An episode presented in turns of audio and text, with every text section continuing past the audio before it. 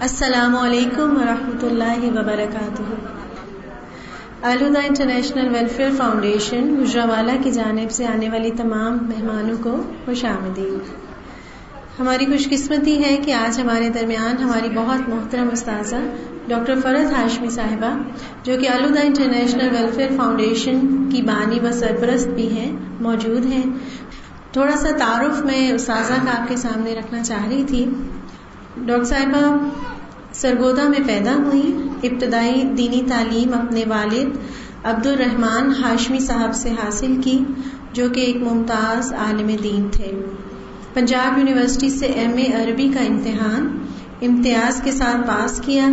1983 میں international Islamic university Islamabad کے شعبہ عربی میں تدریس کا آغاز کیا۔ 1989 میں گلاسکو یونیورسٹی اسکاٹ لینڈ سے حدیث سائنسز میں ڈاکٹریٹ کی ڈگری حاصل کی۔ اس دوران ترکی، شام، اردن، سعودی عرب اور مصر کے مختلف علماء سے استفادہ کیا۔ وطن واپس آ کر یونیورسٹی میں تدریس کے ساتھ ساتھ شام کے اوقات میں خواتین کو قرآن مجید کے ترجمہ و تفسیر کی تعلیم دینے کا کام شروع کیا۔ اس کام کو منظم طریقے پر کرنے کے لیے 1994 میں اپنے شوہر ڈاکٹر ادریس زبیر کے ساتھ مل کر اسلام آباد میں الہدا انٹرنیشنل ویلفیئر فاؤنڈیشن کی بنیاد رکھی، جس کے تحت ملک اور بیرون ملک، مختلف شہروں، دیہاتوں اور قصبوں میں اس کی برانچز قائم کی گئیں۔ درس و تبلیغ کی غرض سے متعدد ممالک کے دورے بھی کیے۔ اور قرآن کا فہم عام لوگوں تک پہنچانے کے لیے کوشش جاری ہے۔ اس سلسلے میں مختلف موضوعات پر lectures, audio, video cassette CDs کتاب چھ پمفلٹ وغیرہ بھی تیار کروائے گئے ہیں۔ جزاک اللہ خیر۔ السلام علیکم و رحمۃ اللہ وبرکاتہ۔ السلام علیکم و رحمۃ اللہ وبرکاتہ۔ نحمده ونصلي على رسوله الكريم اما بعد فاعوذ بالله من الشيطان الرجيم، بسم الله الرحمن الرحيم، رب اشرح لي صدري ويسر لي امري واحلل عقدة من لساني يفقهوا قولي. اعوذ بالله من الشيطان الرجيم. بسم الله الرحمن الرحيم. الحمد لله رب العالمين الرحمن الرحيم مالك يوم الدين إياك نعبد وإياك نستعين اهدنا الصراط المستقيم صراط الذين أنعمت عليهم غير المغضوب عليهم ولا الضالين.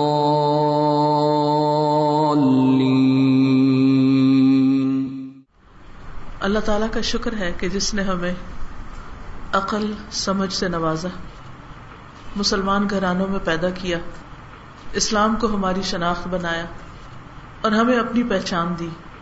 تو اللہ سبحان تعالیٰ نے ہمیں بہت ساری نعمتوں کے ساتھ اور بہت ساری صلاحیتوں کے ساتھ پیدا کیا اگر ہم اپنے آس پاس نظر دوڑائیں، تو جو کچھ بھی ہے ہمارے پاس، وہ سب اللہ کا دیا ہوا ہے۔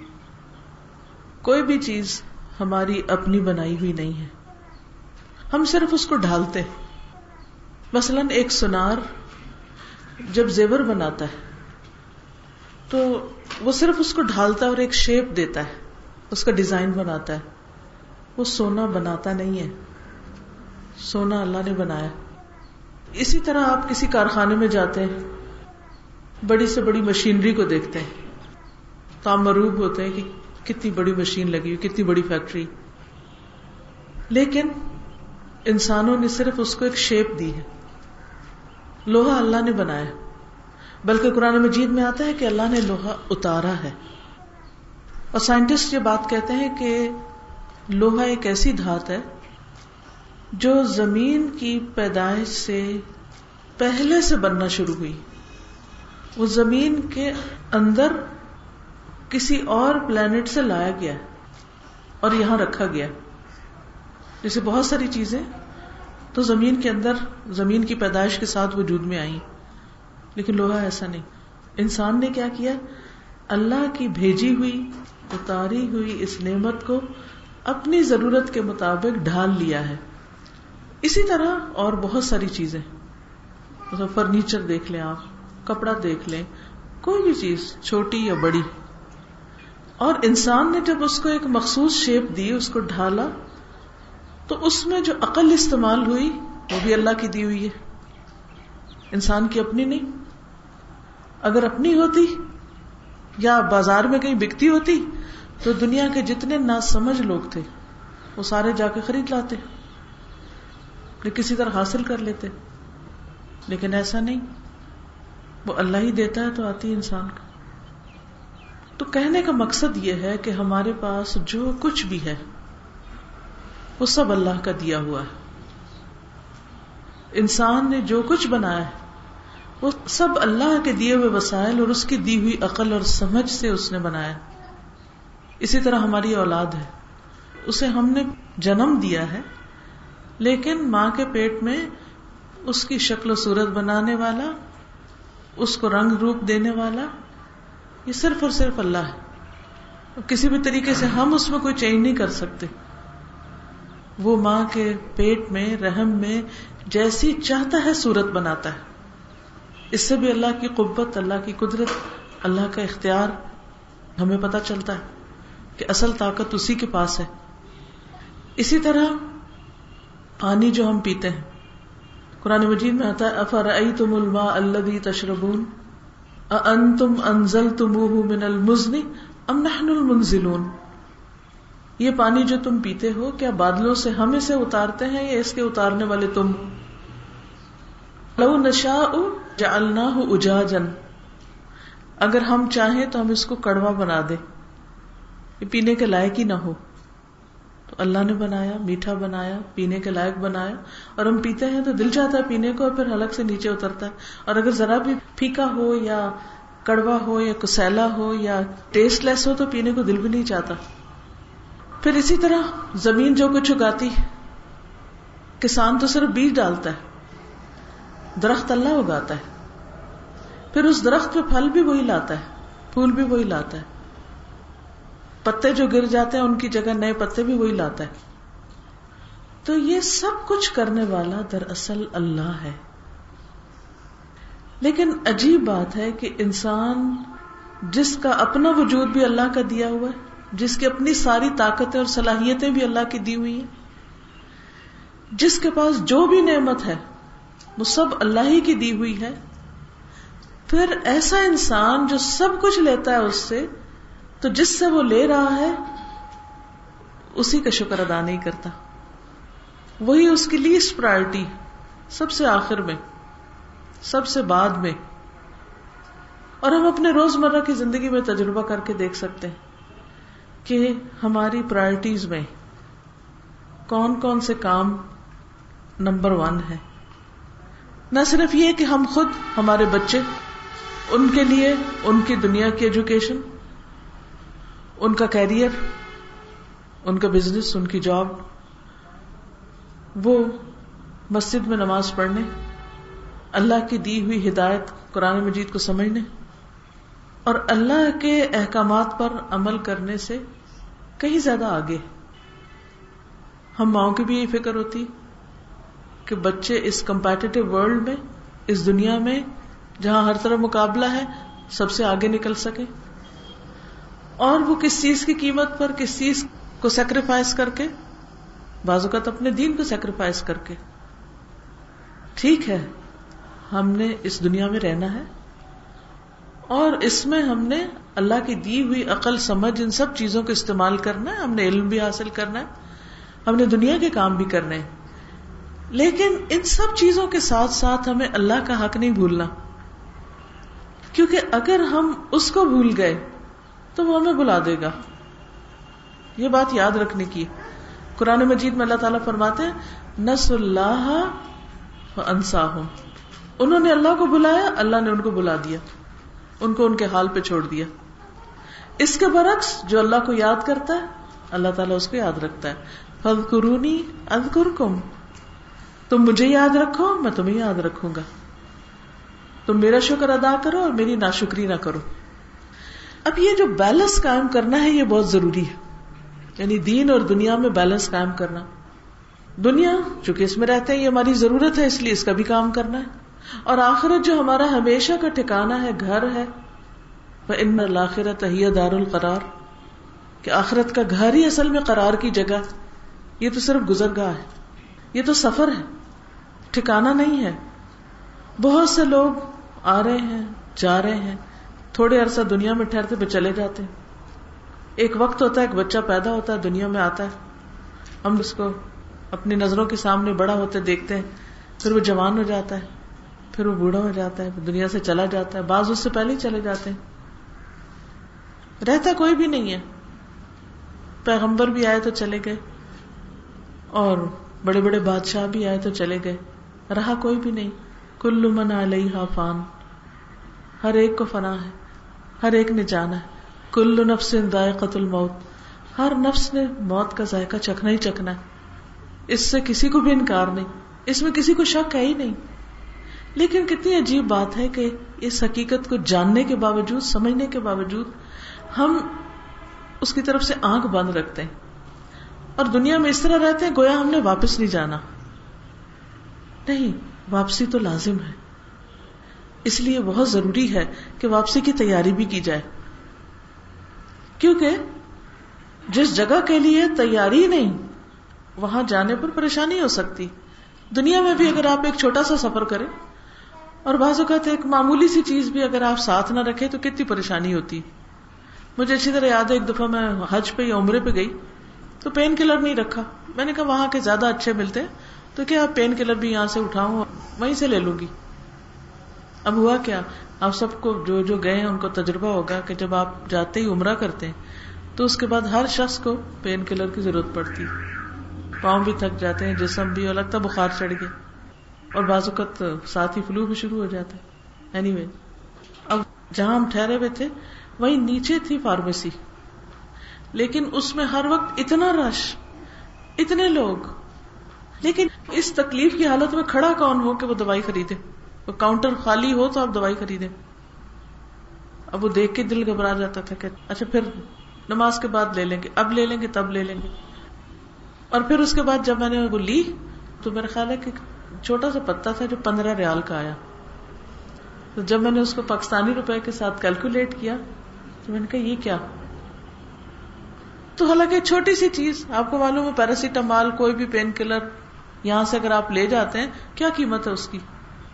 معمولی سی چیز ہے۔ اور کیا وزن ہے اس کا؟ معمولی سا وزن ہے۔ کسی بیگ کی پاکٹ میں رکھ لیں، کہیں رکھ لیں۔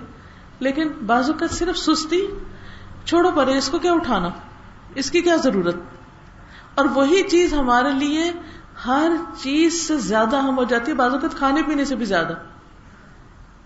کیونکہ آپ جب تھکے ہوئے ہوتے ہیں، بیمار ہوتے ہیں، تکلیف میں ہوتے ہیں، آپ کو نہ کھانا پینا اچھا لگتا ہے، نہ آپ کو نیند آ رہی ہوتی ہے آپ کچھ بھی نہیں کر پا رہے ہوتے، آپ کو بس وہ ایک گولی چاہیے، جس کو آپ نے معمولی سمجھا تھا۔ یہی حال ہے۔ آخرت کے سفر کے لیے بازو کا تم کہتے ہیں، یہ تو معمولی سی چیز ہے، اس کے بغیر بھی گزارا ہو جائے گا۔ میں نے حج کیا ہوا، نماز پڑھتی ہوں، اور کیا کرنا ہے مجھے؟ تو یہ تو چھوٹی چھوٹی بات ہے۔ نہیں، قیامت کے دن جہاں امال نامے اس طرح تو لے جائیں گے، جو ذرے کے برابر بھی نیکی کرے گا وہ اس کو پالے گا، اور جو ذرے برابر شر کرے گا وہ بھی دیکھ لے گا اس کو۔ یہ سب کچھ تولا جائے گا اور یہ سب کچھ ہمارے سامنے آئے گا۔ تو ہم کس طرح غافل زندگی بسر کر سکتے ہم کس طرح نیکی کے مواقع کو گنوا سکتے ہیں؟ ہم کس طرح برائیوں کو چھوٹا سمجھ سکتے ہیں؟ وہاں تو سب کچھ سامنے آنا ہی آنا ہے۔ تو اس لیے بہت ضروری ہے کہ ہم سوچ سمجھ کر زندگی بسر کریں۔ وہ زندگی جو صرف ایک بار ملی ون چانس اونلی ون دو بھی ہوتے تو ہم کہتے، چلو، ایک زندگی دنیا کو دے دیتے ہیں اور ایک آخرت کو دے دیں گے۔ اب بات یہ ہے کہ یہی چوبیس گھنٹے کا دن ہے، اسی کے اندر دنیا اور آخرت دونوں کو ساتھ لے کے چلنا، ایک ہاتھ میں، ایک اور دوسرے میں، دوسرے۔ اس کے بغیر گزارا نہیں۔ اللہ کے حق بھی دینے بندوں کے بھی دینے ہیں اپنی ذات کا حق بھی دینا ہے۔ ہم اس ٹرائنگل کے بیچ میں ہیں اور اس سے باہر نہیں نکل سکتے۔ لیکن یہ سب کچھ کرنے کے لیے ہمیں علم کی ضرورت ہے، جاننے کی ضرورت ہے۔ کہاں، کس وقت کیا کرنا چاہیے؟ اسی کا نام حکمت ہے۔ قرآن مجید میں اللہ تعالیٰ فرماتے دل حکمت میشا اللہ جس کو چاہتا ہے حکمت دیتا ہے۔ اور جس کو حکمت مل گئی فقدوتی خیرن کثیرہ اس کو تو بہت بڑا خیر میں سے حصہ مل گیا، اس کو بہت بڑی بھلائی مل گئی۔ یہ کیا ہے حکمت جس کو سب سے بڑا خزانہ کہا گیا، سب سے بڑی نعمت کہا گیا؟ یہ وہی سمجھ بوجھ ہے کہ جس کے نتیجے میں انسان یہ فیصلہ کرتا ہے، اس وقت مجھے کیا کرنا چاہیے؟ رات کو کیا کرنا چاہیے؟ دن کو کیا کرنا چاہیے؟ سورج نکلنے سے پہلے کیا کیا کر لینا چاہیے؟ سورج غروب ہونے کے فوراً بعد کیا کرنا چاہیے؟ کوئی بیمار ہو تو مجھے کیا کرنا چاہیے؟ کسی نے مجھے ہرٹ کیا تو کیا کرنا چاہیے؟ کہاں صبر کرنا ہے؟ کہاں شکر کرنا ہے؟ کس چیز کو اگنور کرنا اور کس چیز کو بہت امپورٹینس دینی؟ یہ سب چیزیں حکمت سے آتی اللہ سبحان و تعالیٰ نے اپنے پیغمبر محمد صلی اللہ علیہ وسلم پر اپنی کتاب اتاری۔ حکمت اتاری اور انہوں نے اس کی باقاعدہ تعلیم دی ہے۔ اللہ تعالیٰ قرآن پاک میں فرماتے لقد من اللہ المؤمنین اذ بعث فیہم رسولا من انفسہم۔ اللہ نے مومنوں پہ بہت بڑا احسان کیا جب ان کے اندر ایک رسول انہی میں سے بھیجا، یتلو علیہم آیاتی ہی و یزکیہم جو ان پر اس کی آیات پڑھ کے سناتا ہے اور ان کا تذکیہ کرتا ہے۔ وہ یو الم الکتاب والحکمت اور انہیں کتاب اور حکمت کی تعلیم دیتا ہے۔ تو یہ جو حکمت ہے، یہ جو وزڈم ہے، یہ جو سمجھ بوجھ ہے کہ کس وقت میں کیا کرنا ہے۔ اللہ کے رسول صلی اللہ علیہ وسلم نے اس کی باقاعدہ تعلیم دی ہے۔ وہ تعلیم آج کتابوں کے اندر ہے۔ ہم اس کو پڑھتے نہیں، ہم اس کو سمجھتے نہیں، اس سے فائدہ نہیں اٹھاتے۔ لہٰذا نقصان کیا ہو رہا ہے کہ ایک طرف ہم اپنی زندگیاں گزار رہے ہیں، کبھی اچھی، کبھی بری، ایک دن اچھا ایک دن نہیں اچھا صبح موڈ اچھا شام کو نہیں اچھا کبھی کسی حال میں، کبھی کسی حال میں، کبھی ہم لاسٹ ہوتے ہیں، کبھی پریشان ہوتے ہیں۔ چھوٹی سی بات ہوتی، سمجھ نہیں آ رہی ہوتی، اب کریں کیا؟ اس کا حل کیا؟ اس کا حل یہی ہے کہ جو اللہ نے اپنے رسول کے ذریعے کتاب اور حکمت بھیجی ہے اور جس کی انہوں نے تعلیم دی ہے، اس تعلیم کو حاصل کرے۔ اور اس راستے کی طرف نکلے اور اپنی زندگی میں کچھ نہ کچھ وقت اس کام کے لیے مخصوص کرے مقرر کرے انسان کو اللہ نے جو عقل دی ہے، اس بنا پر اس کی فضیلت سارے لوگوں سے زیادہ ہے۔ ساری مخلوق پر اس کی فضیلت ہے، اس بنا پر کہ اللہ نے انسان کو عقل اور سمجھ دی۔ لیکن ہماری عقل اور سمجھ کس چیز میں استعمال ہو رہی؟ کہاں ہم زیادہ عقل مند بنتے عقل مند تو وہ ہے نا جو بڑے فائدے کی طرف جائے اور چھوٹی چھوٹی چیزوں کو چھوڑ دے۔ ایک دفعہ میں کسی کے بارے میں پڑھ رہی تھی۔ والمارٹ ایک بہت بڑا اسٹور ہے کینیڈا میں اور پورے نارتھ امیرکا میں بلکہ اس کی برانچز والمارٹ کا آنر کون ہے بلا اینی وے اس کی ایک کوٹ پڑی کہیں کہ اگر پانچ ڈالر کا نوٹ میرے ہاتھ سے چھوٹ کے گر پڑے زمین پر تو میں اس کو اٹھانے میں وقت ضائع نہیں کروں گا۔ میں اس کو اٹھانے میں وقت ضائع نہیں کروں گا، کیونکہ میرا وہ منٹ بھی پانچ ڈالر سے زیادہ قیمتی کیونکہ وہ کیلکولیٹ کرتے ہیں نا کہ جو شخص سال میں اتنا کماتا ہے، وہ پھر ایک دن میں کتنا کماتا ہے، اور پھر ہر گھنٹے میں کتنا کماتا ہے، اور ہر منٹ میں اس کی آمدنی کتنی بڑھ رہی ہوتی ہے۔ تو میری بڑی حیرت ہوئی اس کی کہ وہ کہتا ہے کہ اس نوٹ کو اٹھانے میں اور اس کے پیچھے بھاگنے میں میں وقت ضائع نہیں کروں گا۔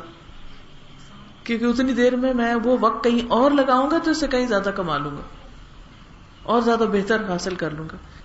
لیکن ہم لوگ اس طرح کیوں نہیں سوچتے کہ ہم دنیا کی حقیر اور چھوٹی چھوٹی چیزیں اور معمولی چیزوں کے پیچھے اتنا وقت ضائع کر دیتے ہیں، اتنی زندگی کپا دیتے ہیں، اتنی لگا دیتے ہیں کہ اسی وقت کو اگر ہم اپنی آخرت کے کمانے میں لگائیں تو کیا کچھ حاصل نہ کر پائیں۔ مثلا ایک شخص جب سبحان اللہ و بحمدی سبحان اللہ لذیم پڑھتا ہے یا سبحان اللہ پڑھتا ہے، تو اس کے لیے جنت میں ایک پودا لگا دیا جاتا ہے۔ لیکن ہم بعض اوقات فضول باتوں میں، فلاں نے مجھے یہ کیوں کہہ دیا؟ وہ ہوتا کون ہے جو یہ کہے مجھے؟ اسی چیز میں ہم وقت لگائے جاتے ہیں، اس کو سناتے ہیں، اس کو بتاتے ہیں، اس کو کہتے ہیں، اس کو کہتے ہیں۔ حالانکہ اللہ کے رسول صلی اللہ علیہ وسلم کو اللہ تعالیٰ نے نسخہ بتایا تھا۔ ہمیں پتا ہے کہ یہ لوگ آپ پر جو باتیں کرتے ہیں، اس سے آپ کا سینہ تنگ ہوتا ہے۔ تو اس کا علاج کیا ہے؟ کہ آپ اپنے رب کی تصویر بیان کیجیے گویا غم کا علاج تصویر میں ہے۔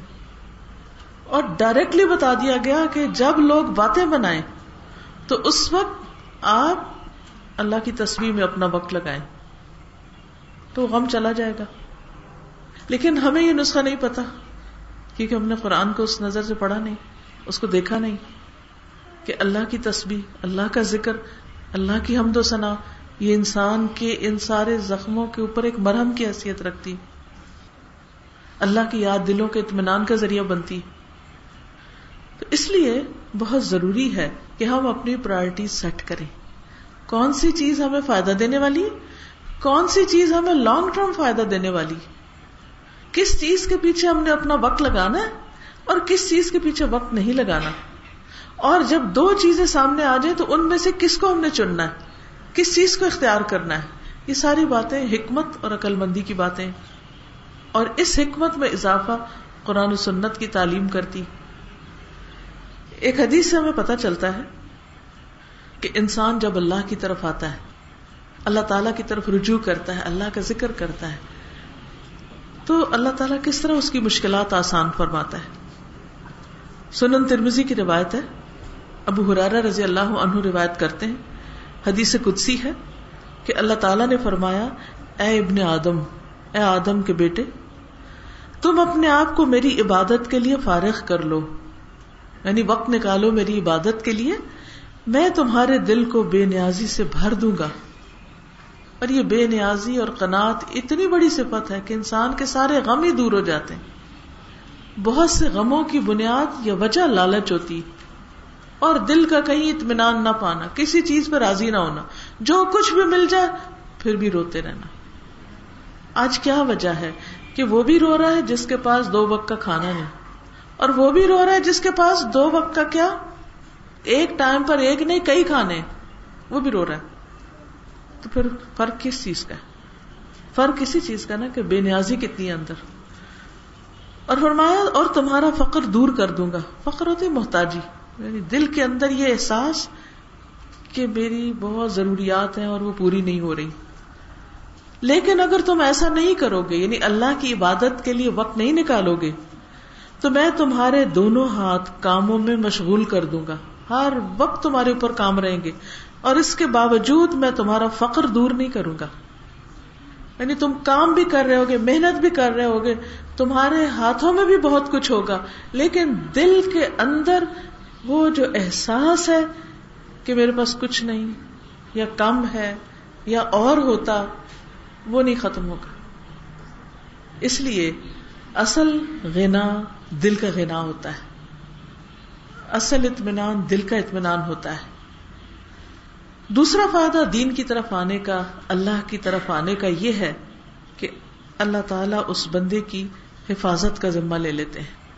اس کی جان، مال، اولاد کی حفاظت ہوتی ایک واقعہ ہمیں ملتا ہے مسند احمد کے اندر۔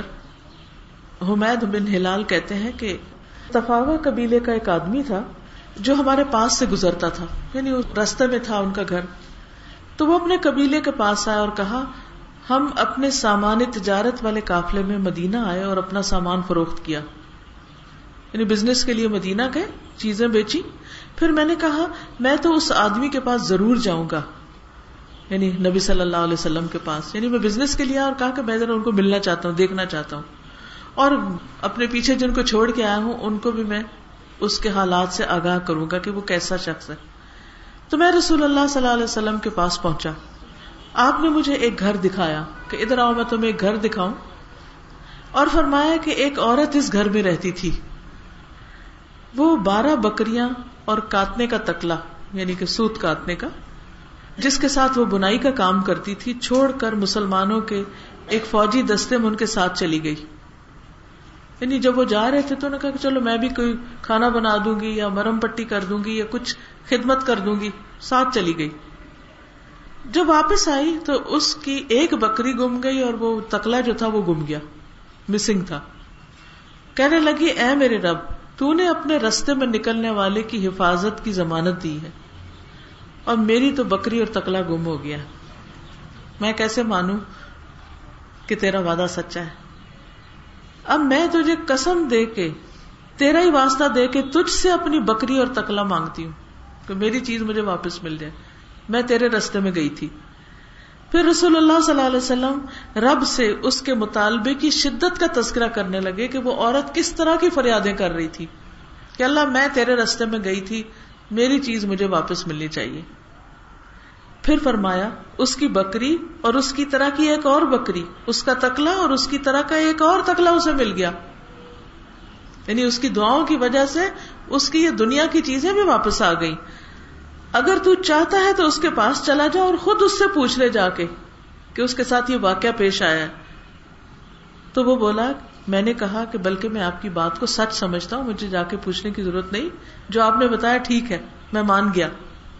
تو اس واقعے سے دو تین چیزیں پتہ چلتی ہیں۔ ایک تو یہ بات پتہ چلتی ہے کہ انسان جب اللہ کے راستے میں نکلتا ہے تو اس کی دنیا کم نہیں ہوتی۔ اگر وقتی طور پر دنیا کا کچھ نقصان ہو بھی جائے تو اللہ تعالیٰ اس کو پورا کر دیتا ہے۔ دوسری چیز یہ ہے کہ بندے کو اللہ سے زور دے کے مانگنا چاہیے۔ یہ نہیں سوچنا چاہیے، پتہ نہیں دعا قبول ہوگی کہ نہیں، پتہ نہیں کچھ فائدہ ہوگا کہ نہیں۔ بس ٹھیک ہے، مانگ لیتے ہیں۔ ہم تو بڑے گناہ گار ہیں، ہماری نہیں سنی جائے گی۔ ایسا نہیں ہونا چاہیے۔ ہم کچھ بھی ہیں، ہم اللہ کے بندے ہیں نا۔ اللہ کا در چھوڑ کے کہاں جائیں گے؟ اگر وہ نہیں سنے گا تو کس کو سنائیں گے؟ اسی نے تو پیدا کیا ہمیں۔ تو پورے یقین کے ساتھ دعا کرے پوری تسلی کے ساتھ۔ اور پوری یکسوئی کے ساتھ۔ اور پھر ایک اور بات یہ پتا چلتی ہے کہ جب انسان کوئی اچھا کام کرتا ہے اور اللہ کے لیے خالص ہو کے کرتا ہے، اللہ تعالیٰ دنیا میں اس کو، اس کا دگنا بدلا عطا کرتے ہیں۔ یعنی پہلے اس کے پاس بارہ بکریاں تھیں، اب تیرہ ہو گئی پہلے اس کے پاس ایک تکلا تھا، اب دو ہو گئے۔ کیونکہ ہم سوچتے ہیں کہ شاید ہم دین کی طرف آئیں گے تو ہماری دنیا ماری جائے گی۔ ہماری دنیا کا کیا بنے گا؟ تو یہ چیز ہمیں دین کی طرف نہیں آنے دیتی۔ یہ ڈر ہوتا ہے نا؟ یہ خوف ہوتا ہے۔ پتہ نہیں ہماری بیٹی کی شادی ہوگی کہ نہیں ہوگی اگر اس نے سر ڈھانک لیا۔ اور اگر ربا چھوڑ دیا تو پھر ہماری آمدنی کا کیا ہوگا؟ اور اگر ہم نے یہ کر دیا تو پتہ نہیں کیا بنے گا۔ اللہ پہ بھروسہ نہیں کرتا انسان اور اللہ کے وعدوں کا یقین نہیں ہوتا۔ اگر یقین ہو جائے تو انسان کی دنیا بدل جائے اور اس کے اندر اطمینان بھر جائے۔ تو اس لیے اللہ کے لیے کوئی کام کرنا مشکل نہیں، کچھ بھی مشکل نہیں۔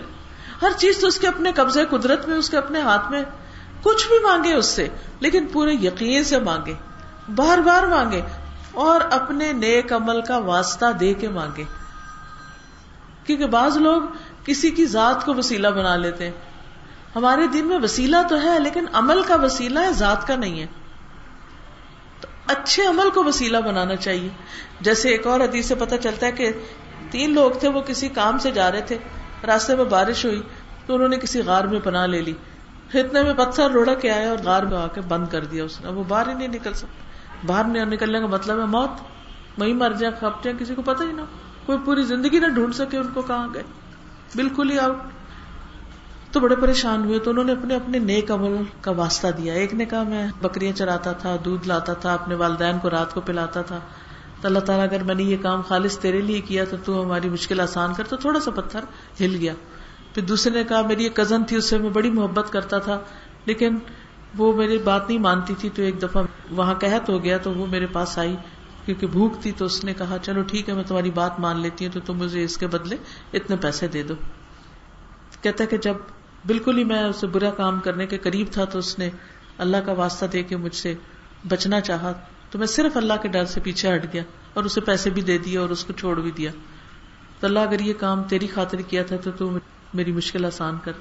اور جو تیسرا شخص تھا، اس کے پاس کسی نے مزدوری کی اور مزدور جو تھا وہ اجرت لیے بغیر گھر چلا گیا اور کافی عرصے تک واپس نہیں آ سکا۔ تو اس نے اس کے جو پیسے تھے، ان پیسوں کو اپنے پیسوں کے ساتھ ملا کے انویسٹ کر دیا۔ جب وہ آیا تو اس کو وہ پیسے بھی دیے اور اس کا جتنا پروفٹ بنتا تھا سارا دیا۔ اس نے کہا، نہیں بھائی، میرے تو پیسے اتنے ہی تھے۔ اس نے کہا، نہیں، یہ سارا مال تیرا ہے کیونکہ میں نے وہ انویسٹ کیا تھا۔ تو اللہ، اگر یہ تیری رضا کے لیے میں نے کیا تھا تو تو اس مشکل کو آسان کر دے اور سارا پتھر سے رکھ گیا۔ تو یہاں بھی ایک عورت کیا کہتی ہے کہ میں تو تیرے رستے میں گئی تھی، تیرا کام کرنے گئی تھی۔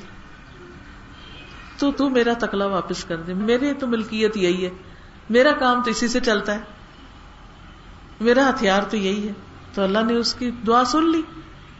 تو اسی طرح اللہ تعالیٰ ہر بندے کو توفیق دیتے ہیں، کبھی کسی اچھے کام کی، کبھی کسی کی تو اصل میں ایک ویلو ہے اس کام کی جس کے پیچھے نیت اچھی ہو۔ تو ہمیں دعا بھی کرنی چاہیے۔ اور جو کام کریں، ہم کسی کی مدد کریں، خدمت کریں، کچھ کریں، اس میں ریا کاری نہ ہو، دکھاوا نہ ہو، کسی انسان کی خوش ندی مقصود نہ ہو۔ اللہ سے جزا لینے کے لیے کریں۔ اور پھر آپ دیکھیں کہ اللہ تعالیٰ دنیا اور آخرت دونوں میں کس طرح آپ کو لوٹاتا ہے۔ یہ سب کچھ یقین کی بات ہے۔ کہ ایسا ہوگا۔ پھر اسی طرح ایک اور بات ہمیں پتہ چلتی کہ نبی صلی اللہ علیہ وسلم نے فرمایا، تین لوگ ایسے ہیں جن کا ضامن اللہ ہے، ان کا مددگار اللہ ان کی حفاظت اللہ کرتا ہے۔ اگر وہ زندہ رہے تو اللہ ان کو کافی ہے، ان کے سارے مسئلے حل کرنے کے لیے۔ اور اگر فوت ہو جائے تو اللہ ان کو جنت میں داخل کر دے گا۔ ایک وہ شخص جو اپنے گھر میں سلام کر کے داخل ہو۔ عادت بنا لے کے اندر آنا ہے تو سلام کرنا ہے۔ اکثر گھروں میں یہ رواج نہیں رہا۔ سلام نہیں رہا۔ چھوٹے بچے تو ویسے ہیلو ہائے سیکھ گئے۔ انگریزی پڑھتے پڑھتے کلچر بھی آ گیا ساتھ۔ اور بڑے جو ہیں وہ کبھی غصے میں داخل ہوتے ہیں اور کبھی اپنے کسی کام میں اور کبھی اپنے کسی اور خیال میں۔ تو وہ جو سلام کلچر ہے وہ ختم ہوتا جا رہا ہے۔ دیکھنے کو تو چھوٹی سی بات ہے اچھا اتنی بڑی بات کہ جو سلام کر کے داخل ہو وہ اللہ کی ضمانت میں، اللہ کی حفاظت میں۔ کیونکہ آپ دیکھیے کہ سلام کا مطلب کیا ہے۔ السلام علیکم۔ تم پر سلامتی ہو، تم سلامت رہو۔ تمہاری جان، مال، عزت، ہر چیز محفوظ رہے۔ اب گھر میں بندہ داخل ہو رہا ہے، سارے گھر والوں کو دعا دے کے داخل ہو رہا ہے۔ دوسرا آتا ہے، وہ بھی سب کو دعا دیتا ہے۔ تیسرا آتا ہے، اب دیکھیے کہ ہمیں یاد بھی نہیں ہوگا کہ ہم دعا دے رہے ہیں، لیکن دعائیں آ رہی ہیں، آ رہی ہیں، آ رہی دن میں اگر گھر والوں کو دس دفعہ سلامتی کی دعا مل جائے تو اور کیا چاہیے؟ ان کو کہاں سے نقصان ہوگا؟ گھروں کی حفاظت ہوگی نا؟ ہم سمجھتے ہیں کہ اگر ہم ان کو کسی کمپنی سے سیکور کروا لیں گے یا کوئی الارم لگ جائے گا تو شاید زیادہ سیکورٹی ہو جائے۔ ٹھیک ہے، توکل کرنا اس سے پہلے انسان کو دروازے بند رکھنے چاہیے، وہ بھی ہے۔ لیکن اصل سلامتی جو ہے وہ اللہ کے ذکر سے آتی۔ دوسرا شخص جو نماز کے ارادے سے مسجد کی طرف چلا، بس اللہ اس کا ضامن ہے۔ وہ اللہ کی حفاظت میں۔ تیسرا وہ جو اللہ کے راستے میں نکلا۔ دین سیکھنے کے لیے، سکھانے کے لیے، کسی کی مدد کرنے کے لیے، حج کے لیے، عمرے کے لیے، اللہ کا راستہ اللہ کا راستہ وہ ہے جس رستے پہ چل کے ہم اللہ کی بات سننے یا اللہ کے کوئی حکم ماننے جاتے۔ جیسے ابھی آپ آئے ہیں تو آپ اللہ کے راستے پہ، ظاہر کسی کھانے پہ نہیں آئے، کسی اور مقصد سے نہیں آئے۔ اللہ کی خاطر کٹھے ہوئے ہم سب یہاں۔ تو یہ بھی اسی میں آ جاتا ہے۔ پھر ایسے لوگ فرشتوں کا ساتھ پاتے ہیں۔ ابو حرارا رضی اللہ عنہ سے روایت ہے کہ رسول اللہ صلی اللہ علیہ وسلم نے فرمایا، جب بھی کوئی شخص گھر سے باہر نکلتا ہے، اس کے دروازے پر دو جھنڈے ہوتے ہیں۔ ایک جھنڈا فرشتے کے ہاتھ میں، ایک جھنڈا شیطان کے ہاتھ میں۔ اگر وہ اللہ کی پسند کی جگہ کے لیے نکلتا ہے، تو فرشتہ جھنڈا لے کے اس کے پیچھے نکلتا ہے۔ اور جب تک واپس نہیں آتا، وہ فرشتے کے جھنڈے کے نیچے ہوتا ہے۔ اور اگر وہ اللہ کی ناپسندیدہ جگہ کے لیے نکلتا ہے کسی حرام کام، غلط کام، بے حیائی کے کام حضول کام، تو شیطان جھنڈا لے کے اس کے پیچھے نکلتا ہے۔ وہ شیطان کی فوج بن جاتا ہے۔ اور جب تک وہ واپس نہیں آتا، وہ شیطان کے جھنڈے کے نیچے ہوتا ہے۔ تو جب بھی گھر سے نکلے یا سوچ کے نکلے کہ میں کس کام کے لیے جا رہا ہوں، تو جب آپ اچھے کام کے لیے نکلیں گے، تو اللہ کی طرف سے خاص مدد اور پروٹیکشن حاصل ہوگی آپ کو۔ فرشتے اپنے پر بچھاتے ہیں۔ پروں کا سایہ کرتے ہیں۔ ان لوگوں کے لیے جو اللہ کا دین سیکھنے کے لیے کسی جگہ پر جمع ہوتے ہیں۔ حدیث میں آتا ہے، زر بن حبیش کہتے ہیں، میں صفوان بن اسال کی خدمت میں حاضر ہوا۔ پوچھا، کیسے آئے ہو؟ میں نے کہا، علم حاصل کرنے کے لیے، کچھ سیکھنے کے لیے آیا ہوں۔ فرمایا، میں نے رسول اللہ صلی اللہ علیہ وسلم کو یہ فرماتے ہوئے سنا، جو شخص بھی علم کی طلب میں اپنے گھر سے نکلے فرشتے اس کے عمل کو پسند کرنے کی وجہ سے اس کے لیے اپنے پر پھیلاتے ہیں۔ ایک مانا یہ کیا گیا کہ نیچے پھیلاتے ایک یہ کہ اس کے اوپر سایہ کرتے ہیں۔ یعنی جیسے مرغی ہوتی ہے نا، تو پر پھیلا کے بچوں کو نیچے لے لیتی ہے۔ کیوں؟ پروٹیکٹ کرنے کے لیے جب اس کو خطرہ ہوتا ہے۔ تو ایسے ہی ان لوگوں کے لیے جو اللہ کا دین سیکھنے کے لیے اللہ کی خاطر گھر سے نکلتے فرشتے ان کو اپنی پروٹیکشن میں لے لیتے ہیں۔ یہ ترمزی کی روایت ہے۔ پھر اسی طرح جو شخص اللہ کے راستے میں نکلتا ہے، بھلائی کی بات سیکھنے یا سکھانے، تو وہ اللہ کے راستے میں جہاد کرنے والوں کے برابر ہے۔ ابو ہرارا کہتے ہیں، میں نے رسول اللہ صلی اللہ علیہ وسلم کو یہ فرماتے ہوئے سنا، جو میری اس مسجد میں صرف اس لیے آئے کہ بھلائی کی بات سیکھے یا سکھائے یعنی مسجد نبی میں اچھی بات سیکھے یا سکھائے، وہ راہ خدا میں لڑنے والے کے برابر ہے۔ اور جو اس کے علاوہ کسی اور غرض سے آئے تو وہ اس شخص کی طرح ہے جو دوسرے کے سامان پہ نظر رکھے۔ یعنی وہ اس کے اندر ایک لالچ ہے اور وہ خود کچھ کرتا کراتا نہیں، بس صرف دیکھتا رہتا ہے اچھا اس کے پاس ایسی چیز ہے، اس کے پاس ایسی چیز ہے۔ یہ ایسے ہی ہے نا کہ جیسے ایک شخص محنت نہ کرے، کام نہ کرے، لیکن وہ کبھی کسی کا کپڑا دیکھے کیا پہنا ہوا ہے، کبھی کسی کا بیگ دیکھے کیسا ہے، کسی کا زیور دیکھے کیا ہے، بس وہ دوسروں کے چیز پہ نظر رکھے۔ لیکن خود کوئی ایفرٹ نہ لگائے یا خود کچھ نہ کرنے والا۔ تو جو لوگ اللہ کے گھر میں اس نیت سے نہیں جاتے یعنی نماز تو نماز ہے، لیکن مسجد صرف نماز کی جگہ نہیں ہے، وہ علم کا مرکز بھی ہے۔ تو اس لیے ایسا شخص جو ہے، وہ کوئی خیر نہیں پاتا پھر۔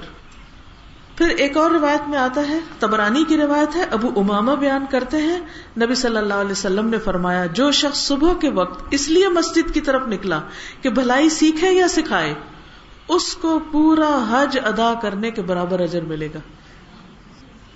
بھلائی سیکھے یا سکھائے، دونوں میں ہی خیر ہے۔ چاہے آپ سیکھنے والے یا سکھانے والے، اجر میں کبھی نہیں۔ ایک اور حدیث میں آتا ہے کہ علم والوں کے لیے تمام مخلوق بخشش کی دعا کرتی ہے، حتیٰ کہ سمندر میں مچھلیاں بھی اس کے لیے دعائیں کرتی ہیں۔ ہاں؟ تو اب آپ سوچیے کہ ہم ہر وقت کیا چاہتے ہیں، کوئی ہمارے لیے دعا کرے۔ کوئی نیک شخص مل جائے، کوئی عبادت گزار ہو، تو ہماری ایک تمنا ہوتی ہے، خواہش ہوتی ہے کہ یہ ہمارے لیے بھی دعا کر دے۔ لیکن جو شخص علم حاصل کرتا ہے، اللہ کے رستے میں نکلتا ہے، تو اللہ تعالی کے حکم سے چونٹیاں، مچھلیاں، ہر چیز اس کے لیے دعائیں شروع کر دیتی آٹومیٹیکلی وہ دعا شروع کر دیتی کہ اللہ ان کے لیے خیر کر، ان کی مشکل آسان کر۔ پھر اسی طرح وہ فرشتے جو عرش اٹھائے ہوئے ہیں۔ وہ فرشتے جو عرش اٹھائے ہوئے ہیں۔ عرش کے ارد گرد گھومنے والے فرشتے بھی، طواف کرنے والے بھی۔ وہ اللہ کی حمد کے ساتھ اس کی تسبیح بیان کرتے ہیں۔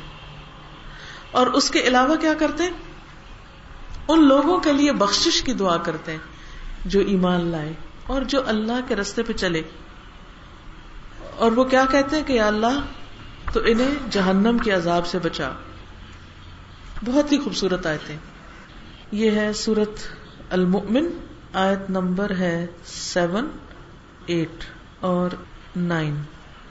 الذين يحملون العرش ومن حوله يسبحون بحمد ربهم ويؤمنون به ويستغفرون للذين امنوا ربنا وسعت كل شيء رحمه وعلما فاغفر للذين تابوا فاغفر للذين تابوا واتبعوا سبيلك وقهم عذاب الجحيم. ربنا وادخلهم جنات عدن التي وعدتهم ومن صلح من ابائهم وازواجهم وذرياتهم. إن انك انت العزيز الحكيم. وقهم السيئات.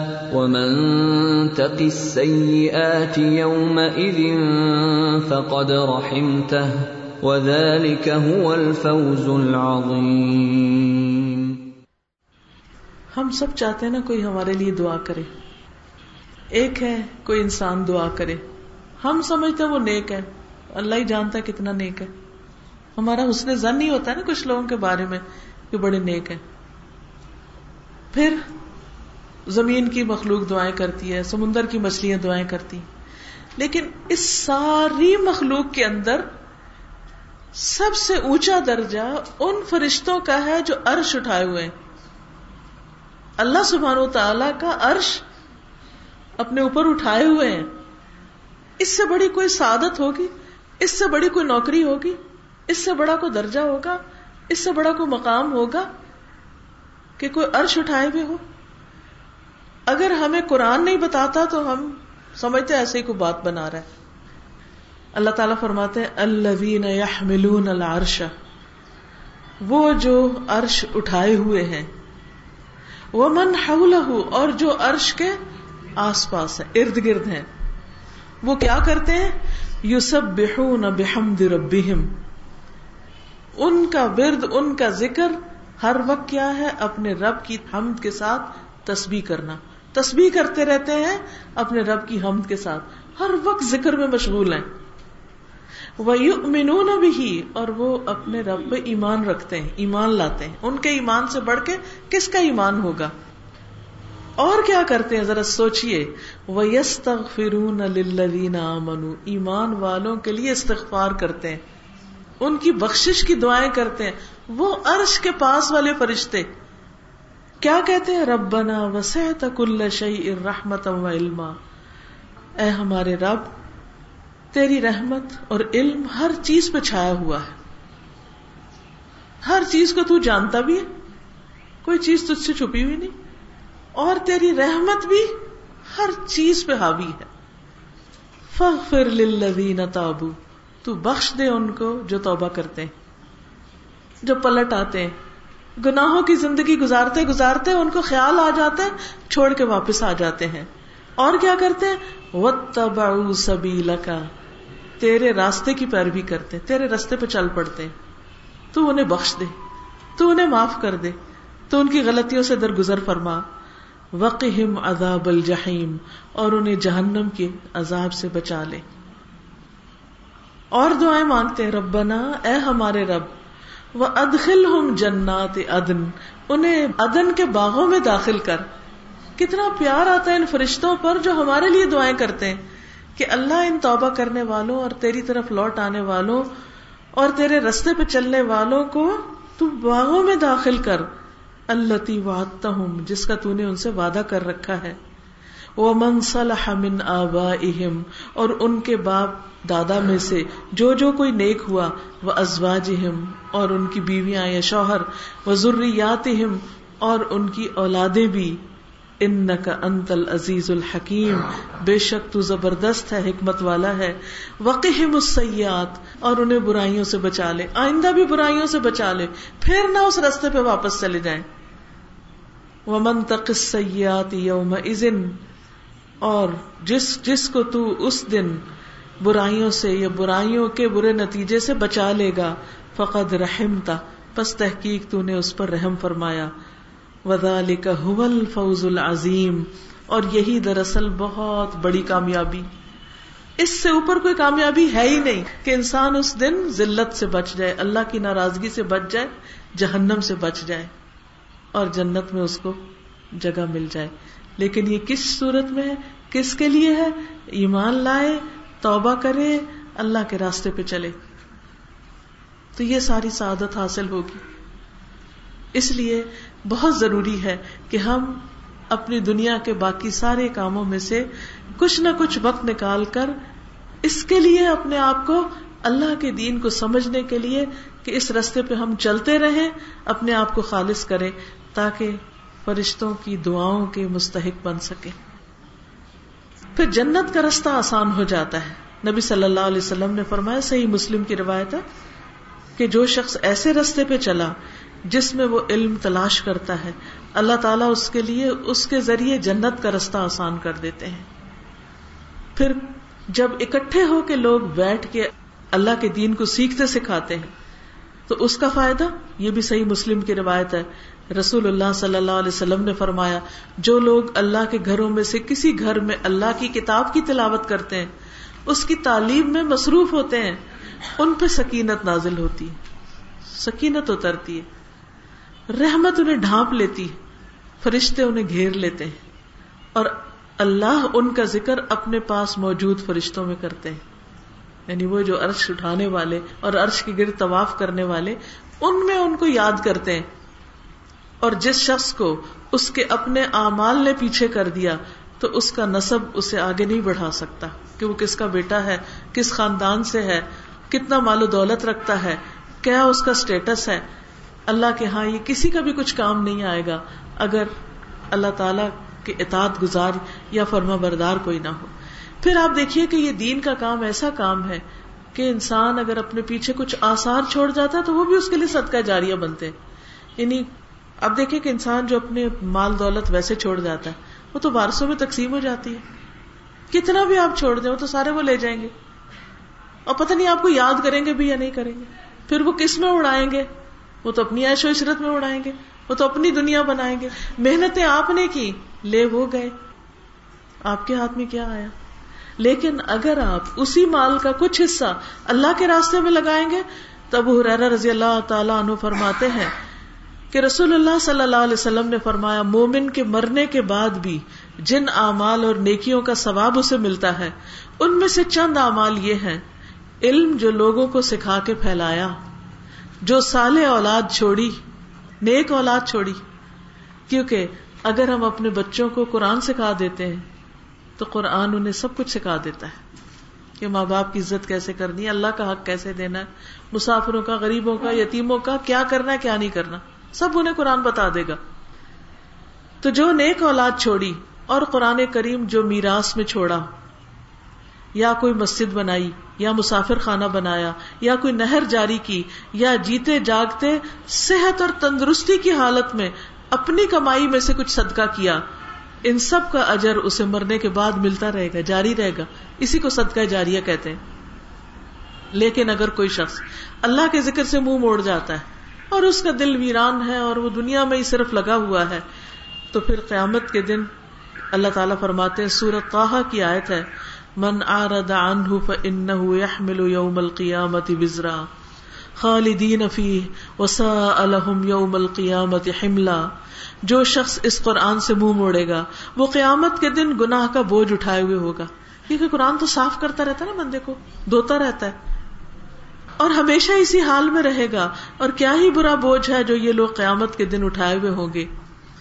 اور ایک اور جگہ پر آتا ہے، من آرد عن ذکری ان لہو معیشت کا وہ نہ شروع ہو یوم القیامت جو میرے ذکر سے منہ موڑ جائے گا۔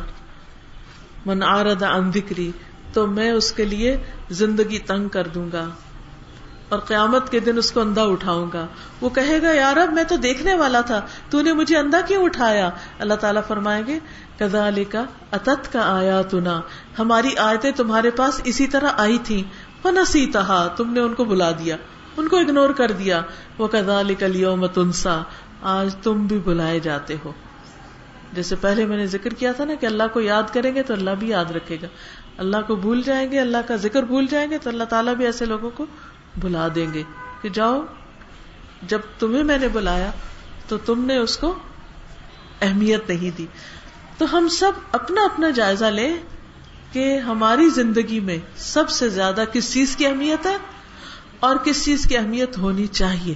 تو اللہ تعالیٰ سے دعا ہے کہ وہ ہمیں اپنے رستے پر چلائے اور بہترین عمل کی توفیق عطا فرمائے۔ اور اس کے لیے ہمارے دلوں کو کھول دے، ہمارے رستوں کو آسان کر دے۔ یہ چند سوال ہے سوال ہے کہ آپ نے نیک عمل کا واسطہ دینے کی بات کی ہے، تو کیا ایک ہی عمل کا بار بار ذکر کرے یا بدل بدل کے؟ بدل بدل کے کرے اللہ سے باتیں کرے اور پھر کوئی خاص طور پر اچھا سا خوبصورت عمل کر کے پھر اس کا واسطہ دیں۔ ٹھیک ہے نا؟ یعنی ہو سکتا ہے ہم نے پچھلے جو عمل کیے وہ اتنی کانشیسلی نہ کیے ہوں۔ تو چھپا ہوا صدقہ، اپنی پسند کی چیز کا صدقہ چھپ کے نفل پڑھنا، اللہ کو رو کے یاد کرنا، ماں باپ کی خدمت، ان کے ساتھ حسن سلوک ہاں؟ جو ہمارے ساتھ اچھا نہ کرے، اس کے ساتھ اچھا کرنا۔ یہ اپنے اوپر ایک جبر کرنا تھا اور ایک بہت بڑا امتحان ہوتا ہے۔ تو یاد رکھیے، جو کام اللہ کی خاطر مشکل سے آپ کرتے ہیں، اور اللہ کو پتا ہوتا ہے کہ یہ بندہ صرف میرے لیے کر رہا ورنہ اس کا بس چلے تو یہ برابر کا بدلا لے، بلکہ زیادہ ہی لے۔ ٹھیک ہے؟ اخلاص نیت کس طرح حاصل کی جا سکتی ہے؟ ایک تو یہ کہ اپنے نیک عمل کو ظاہر نہ کرے ذکر نہ کرے چھپا کے کرے اس سے بھی انسان کا عمل پھر اللہ کے لیے خالص ہوتا ہے۔ پھر وہ کام جو لوگ کرنا عام طور پہ پسند نہیں کرتے، لیکن نیکی کا ہوتا ہے، اس کو کریں۔ اللہ کی خاطر۔ پھر یہ کہ آپ کسی کے ساتھ احسان کر رہے ہیں اور وہ آگے سے مان ہی نہیں رہا۔ تو آپ کہتے ہیں، بس ٹھیک ہے، اب میں نے نہیں کرنا۔ اس کو تو کوئی قدر ہی نہیں۔ نہیں، اس کے ساتھ بھی کریں، کیونکہ آپ اللہ کے لیے کر رہے ہیں۔ تو اس طرح کی مختلف چیزوں سے اپنے آپ کو ٹیسٹ کریں۔ اور اللہ سے دعا بھی کریں کہ اللہ اخلاص دے دے، کیونکہ اتنی آسانی سے یہ حاصل نہیں ہوتا۔ یہ میرے لیکچر کے حوالے سے کیونکہ during lecture you said you have only one life related to this is you only live once but if you do it right one is enough اصل مقصد یہی تھا کہ اگر انسان اچھے کام کرے تو یہ ایک بھی بہت ورتھ ہے، لیکن اگر غلط کرے تو پھر وہ ضائع کر دینے والی چیز ہے، اور یہ چانس دوبارہ نہیں ملے گا۔ بہت ساری چیزیں دوبارہ آ جاتی ہیں زندگی میں۔ بیماری کے بعد صحت آ جاتی ہے۔ بچہ فوت ہو جائے، اللہ تعالیٰ اور دے دیتا ہے۔ لیکن انسان کی اپنی زندگی چلی جائے تو ہر چیز ہی ختم ہو کے رہ جاتی ہے، چاہے ساری دنیا بارونق رہے اور ہر چیز باقی رہے۔ جزاکم اللہ خیرن۔ اللہ تعالیٰ آپ سب کو دنیا اور آخرت کی بھلائیاں نصیب کرے، آپ کا آنا قبول کرے اور ہم سب کو اپنی رحمتوں سے ڈھانپ لے اور سب مشکلات آسان فرمائے اور ہمارے بچوں کو ہدایت دے اور ہمارا خاتمہ ایمان پر ہو۔ ربنا تقبل منا ان کا انت سمیع العلیم و تب علینا ان کا انت طواب الرحیم۔ سبحان اللہ و بحمد کا اشد اللہ اللہ اللہ انت استخر کا و اطوب السلام علیکم ورحمۃ اللہ وبرکاتہ